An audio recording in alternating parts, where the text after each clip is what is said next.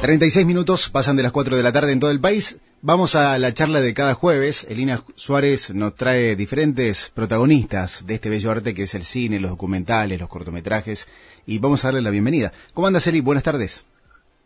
Buenas tardes, acá estamos. Y como dijimos la semana pasada, tocaba hablar de fotografía y creo que trajimos al mejor director de fotografía, o por lo menos eh, el más prolífico de, de, de esta época y está en línea Juliana Pesteguía con nosotros. Hola Julián, ¿cómo estás? Hola, ¿cómo les va? Buenas tardes. Bueno, muchas gracias por la exagerada presentación. ¿Qué tal Julián? Buenas tardes. Bueno, no es exagerada, ¿no? Si uno mira un poco tu currículum o, tus trabajos, en realidad son enormes. Bueno, muchas gracias, muchas gracias. Bueno, Julián, la, la primera es que la pregunta que a todos se nos viene a la cabeza es que, ¿qué hace un director de fotografía dentro de la peli. Bien. Bueno, mi, mi trabajo eh, es un poco traducir en imágenes, digamos, tratar de conseguir una resolución técnica que permita eh, llevar a imágenes la, las ideas o, o las, eh, las secuencias, digamos, que están descritas en el guion, ¿no? Uno cuando empieza a trabajar en una película trabaja con un material literario, que es un guion, eh, a veces se hacen algunas, eh, algunas secuencias, se hace alguna previsualización en storyboard o, con fotos o de alguna manera así. Pero bueno, mi trabajo es llevar a cabo que, que esa, que la captura de esas escenas eh, tenga, tenga una imagen que sea acorde con la narrativa que se pretende conseguir, ¿no? esto involucra el trabajo con la cámara y el trabajo con las luces, siempre en concordancia con el director y con cuáles son sus intenciones, uno tiene que tomar un montón de decisiones técnicas que ayuden y contribuyan a, la narrativa. Mirando tu trabajo, digamos, eh, a primera vista, lo que, lo que muy, muy poco puedo yo entender y dilucidar es que haces un juego muy, muy interesante con los contrastes y tal vez con las densidades de luces y sombras, ¿no? Es como, ¿cómo, cómo se llega a eso? Porque, o sea, como, tal vez eh, más acostumbrada a la fotografía fija, pienso, bueno, el diafragma o esto o lo otro, pero ¿cómo llegas a componer de, de, esa manera, con esas luces, con esas sombras, con esos contrastes, eh, las imágenes? Bien, mira, yo creo que eh, básicamente uno trabaja, eh, podemos como especificar tres, tres áreas básicas, ¿no? Está el área de, de la cámara que incluye la óptica, eh, digamos, uno desde el momento en que elige qué tipo de cámara usa y qué lentes va a usar y cómo los va a usar, digamos, si los va a filtrar o les va, va a usar un determinado diafragma u otro, eso tiene una influencia sobre la imagen. Después, además de eso, uno tiene la posibilidad de, de, de utilizar los elementos de iluminación, ¿no es cierto? Las, las, distintas luces que uno usa y, al, y no solamente eh, está bueno que vos hables de las luces y, y del trabajo con las sombras, porque uno también trabaja con la ausencia de luz, ¿no? Un fotógrafo no solamente pone luces, sino que también extrae a veces. A veces eh, uno trabaja con, con elementos negros, con grandes telas negras que quedan afuera de cuadro, pero que uno las acerca a los personajes para tratar de conseguir un contraste un poco más grato. Y después, como tercer elemento, están los ajustes de postproducción que se hacen sobre la imagen, donde uno también tiene un control, eh, ahora en el mundo digital, bastante más eh, extenso, de, eh, de, ciertas características de la imagen y donde uno puede incluso elegir por zonas, eh, oscurecer una cierta parte o aclarar claro. cierta otra, todo con las limitaciones de, de, lo que traiga el material, ¿no? Uno tiene que tener una captura acorde para la intención que después vas a tener en, en postproducción, ¿no? Porque a veces también está la cuestión de que parece que todo se resuelve en una computadora al final, pero si la imagen no trae de por sí Exacto. los elementos necesarios, eh, la computadora no va a poder eh, generar, eh, no, no, hace magia, digamos, es un, claro, es sí, un aparato sí. que interpreta y que te ayuda a, a, tener ciertos márgenes, pero, pero bueno, no, no, no es algo ni automático ni ilimitado. Claro, Entonces, por ejemplo, hab sí, hablando de luz, si está sobreexpuesta o subexpuesta demasiado, digamos, no, no hay manera de que lo arregles digitalmente, digamos, es como muy Exacto. difícil después, digamos, si está mal hecha desde el principio, ¿no? Exacto, es cierto que con la, los avances técnicos cada vez las, las cámaras tienen más margen, pero bueno, uh -huh. eh, ese margen, como decimos, no, no es ilimitado. Y además también eh, eh, es cierto que uno tiene que tratar de trabajar siempre con una intención, ¿no? Como, eh, si no, es como, bueno, eh, saquemos la foto cubriéndonos de todo, haciendo un cuadro amplio y teniendo detalle en todos lados, yo, y después elegimos, después elegimos. Yo siempre encuentro que posponer esas decisiones creativas no, no siempre está bueno porque no, no te garantiza llegar a un buen resultado. Siempre está bueno tener claros los conceptos antes de hacer la captura de las imágenes para poder tener un mejor resultado. Y es como también tu marca registrada, si se quiere, esto, ¿no? De, este juego de luces y sombras. Porque viendo tu, tu la, participación en diferentes películas, es como que igual está eso, ¿no? Y, y muy marcado, ¿no? Y es el director el que dije, bueno, quiero a Julián para hacer esto porque esta es la intención que tengo dentro de la peli. Sí, bueno, a, mí me gusta pensar que, eh, si bien digo, entiendo y después de que uno ve varias películas también, yo también veo elementos en común, pero me gusta cuando encaro cada proyecto pensar que trato de buscar un, un esquema o una, o una personalidad de la imagen para ese proyecto.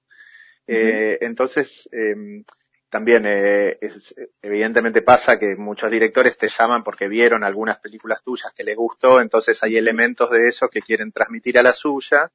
Yo intento, cuando me convocan los directores, decirle, bueno, todo bien que te hayan gustado estas películas, pero bueno, tu película cómo es, digo, cómo, cómo querés, hacia qué lado querés ir, o qué podemos buscar nosotros como búsqueda estética específica para tu proyecto, porque si no, yo siento que si, si yo aplico mi fórmula, digamos, en todas las películas, voy a terminar haciendo ah. todas eh, películas parecidas.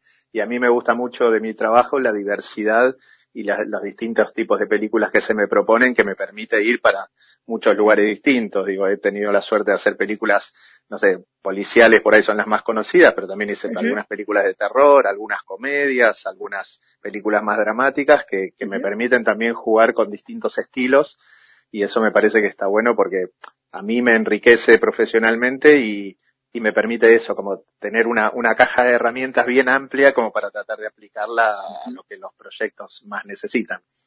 Sí. Por ejemplo, para darle un ejemplo a, la gente, eh, a ver, haciendo yo un ejemplo eh, muy básico, eh, la diferencia, por ejemplo, entre El Ángel de Luis Ortega y tal vez una película de Caetano, digamos, de, de Caetano.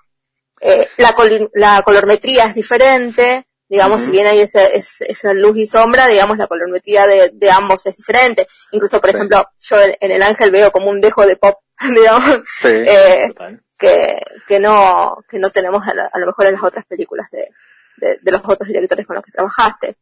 Claro. Eh, eh, sí, está bueno el ejemplo ese que vos decís porque, por ejemplo, por tener dos, dos parámetros claros, como vos decías, una película de Adrián Caetano que yo hice se llamó Crónica de una fuga, que fue una película hecha hace muchos años, pero en la cual eh, la, propuesta era que la película fuera más bien monocromática, con colores poco saturados y siempre tirando a una cosa más ocre, eh, bueno, y en, en, ese caso la película fue hecha en fílmico y hice un proceso especial que lavaba los colores y le generaba también más contraste.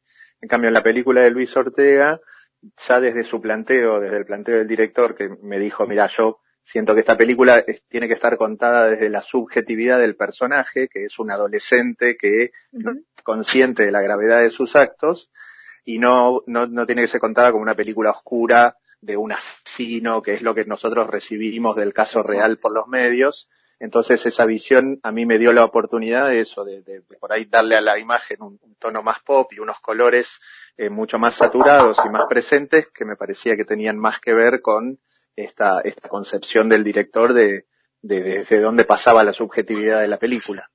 Así que bueno, eso. Bien, bueno, se, nota eh, un poco mm, esto de, los colores, ¿no? Para aquellos que no conocemos mucho, no sabemos bien la parte técnica, se nota que con los colores también está ese lenguaje, ¿no? Lo que la película quiere transmitir, sumado a la escena, sumado a los actores, sumado a la historia también de la película, ¿no? Pero es como que los colores, la colorimetría y las sombras y luces te van llevando también, como la película del clan, ¿no? También, que te lleva también un poco a esa historia. Sí, me parece también que con esos elementos uno tiene la, la posibilidad de apelar eh, a la parte más subjetiva de lo que el, de lo que el espectador capta, ¿no? O sea, obviamente un espectador cuando mira una película es bien consciente de los diálogos que está leyendo, de la actuación de las caras que ponen los actores y de muchos elementos más, pero a veces uno, eh, con el tratamiento de la luz y el color, puede estar transmitiendo sensaciones que son más difíciles de, verbalizar, pero que, pero que influyen y que, y que actúan directamente sobre su percepción de la película.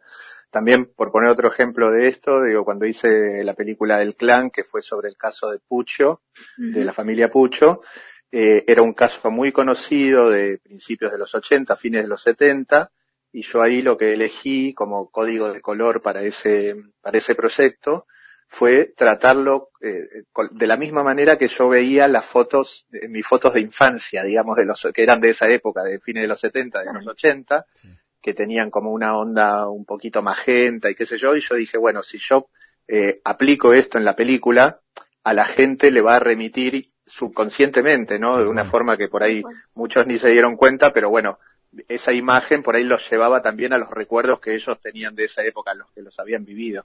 Y después, bueno, los que no tenían, los que no se podían relacionar con eso, lo habrán visto solamente como un look, pero desde mi concepción o desde mi punto para llegar a eso, como que hice ese camino. Es verdad, se, a mí me llamó muy... Se nota mucho en las tomas eh, adentro, ¿no? En las casas, por ejemplo, de, la película del clan. Sí. Esto del magenta, ¿verdad? Es muy verdad. Totalmente.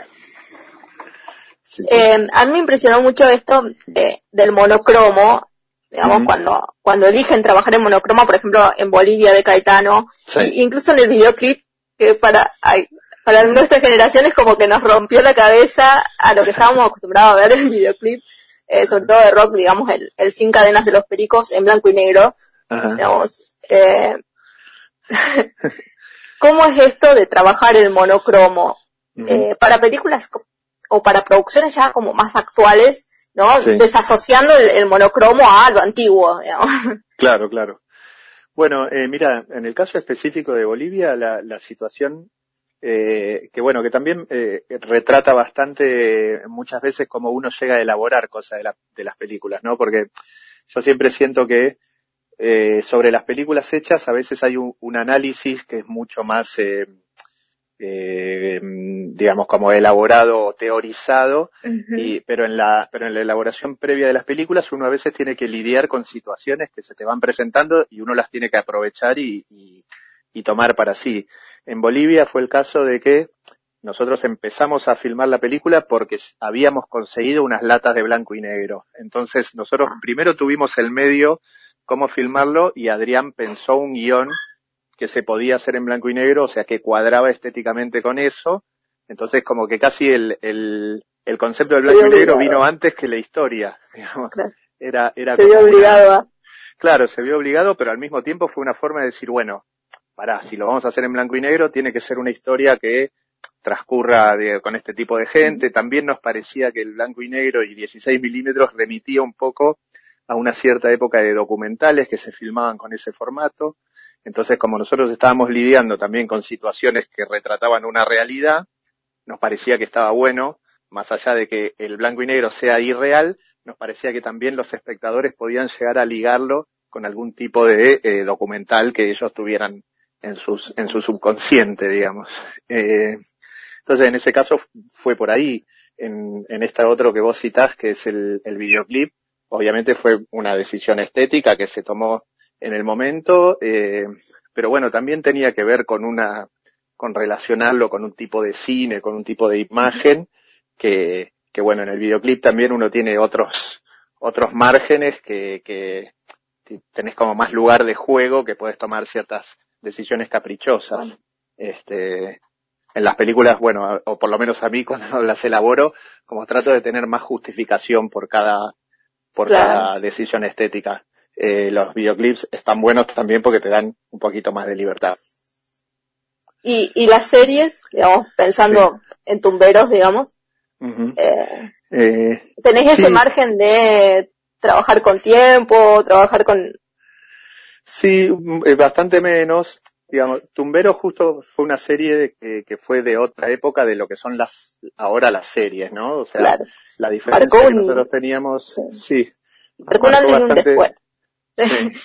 este, no, y, pero bueno, en ese momento, mira, yo recuerdo que una diferencia enorme que hay con respecto a lo que pasa ahora es que nosotros estábamos filmando la serie mientras empezó a salir al aire.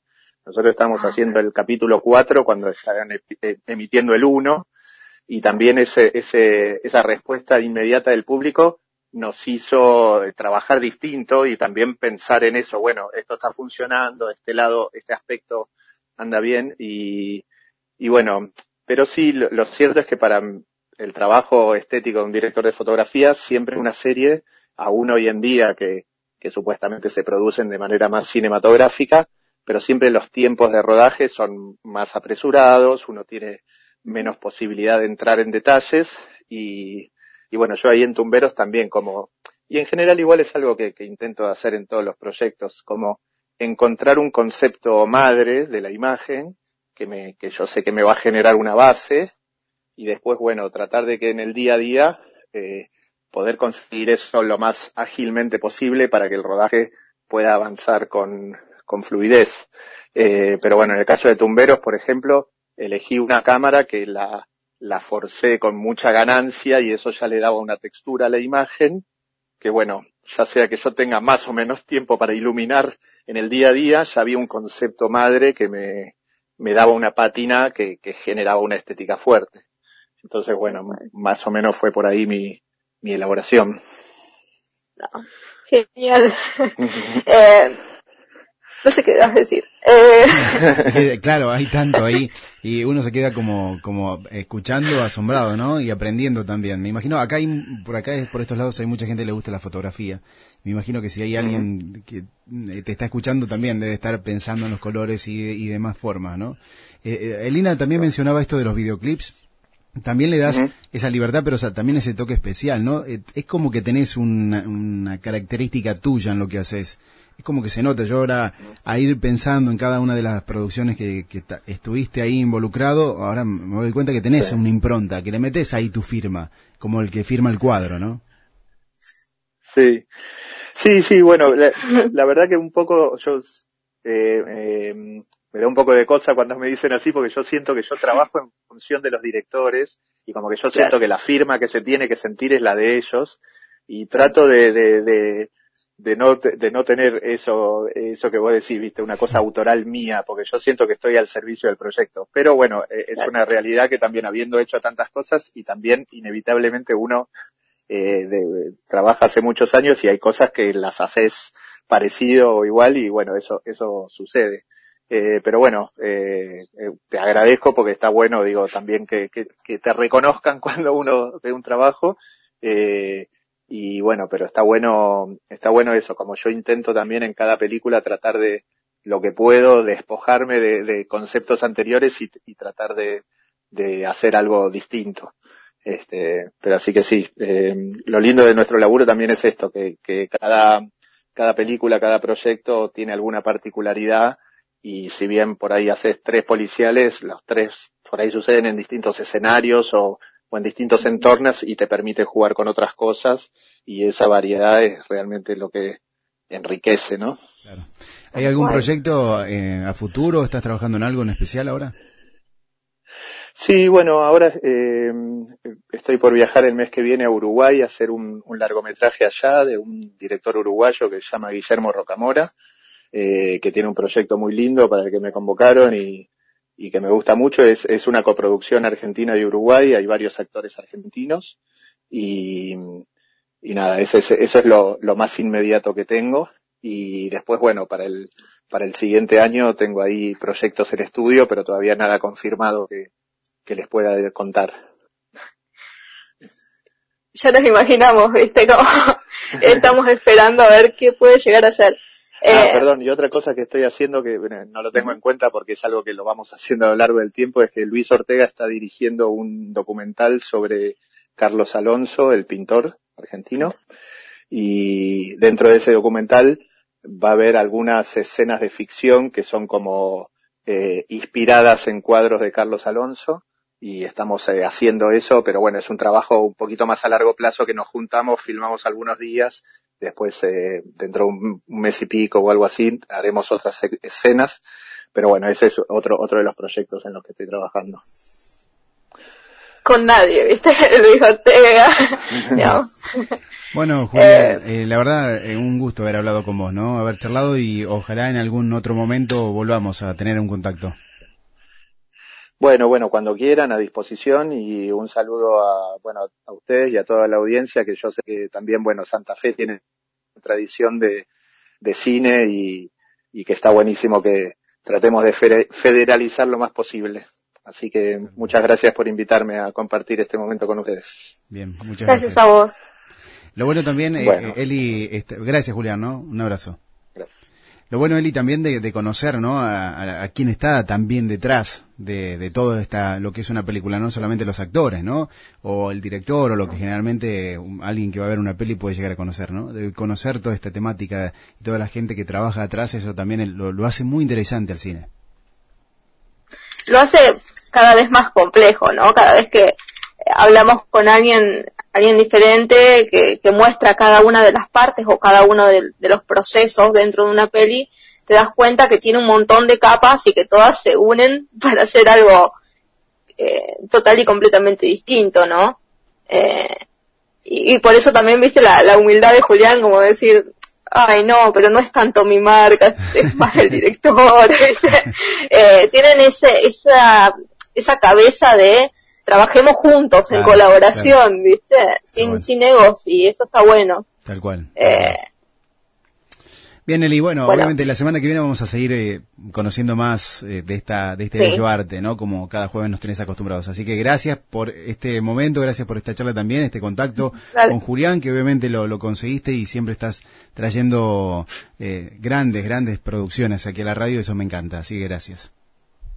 Dale, de nada. Y eh, les recuerdo que va a estar pegada la, el link de, la página de Julián, así pueden ver todos los trabajos que hizo, porque nombramos algunos y algunos directores, pero van a poder ver eh, todos los trabajos que hizo y, por lo menos ver pedacitos de las pelis si es que no las vieron, pero es como que eh, son pelis re muy famosas dentro del cine argentino, sí, muy, muy conocidas. Bueno, lo vamos a poner obviamente con el link, con la nota para aquel que la quiera volver a escuchar, así que bueno, gracias Eli, un abrazo, que andes muy bien, buen fin de semana. Gracias a vos, Elina Suárez, allí entrevistando a, mm, eh, a Julián Aspeteguía eh, en la tarde del día de hoy. Él es director de fotografía y para que tengas idea, en algunas películas que estuvo trabajando es El Ángel, de Luis Ortega, Muere Monstruo Muere de Alejandro Fadel, El Otro Hermano, Los que aman odian, El Desierto, El Jugador, eh, El Clan, por ejemplo, otra de las grandes películas,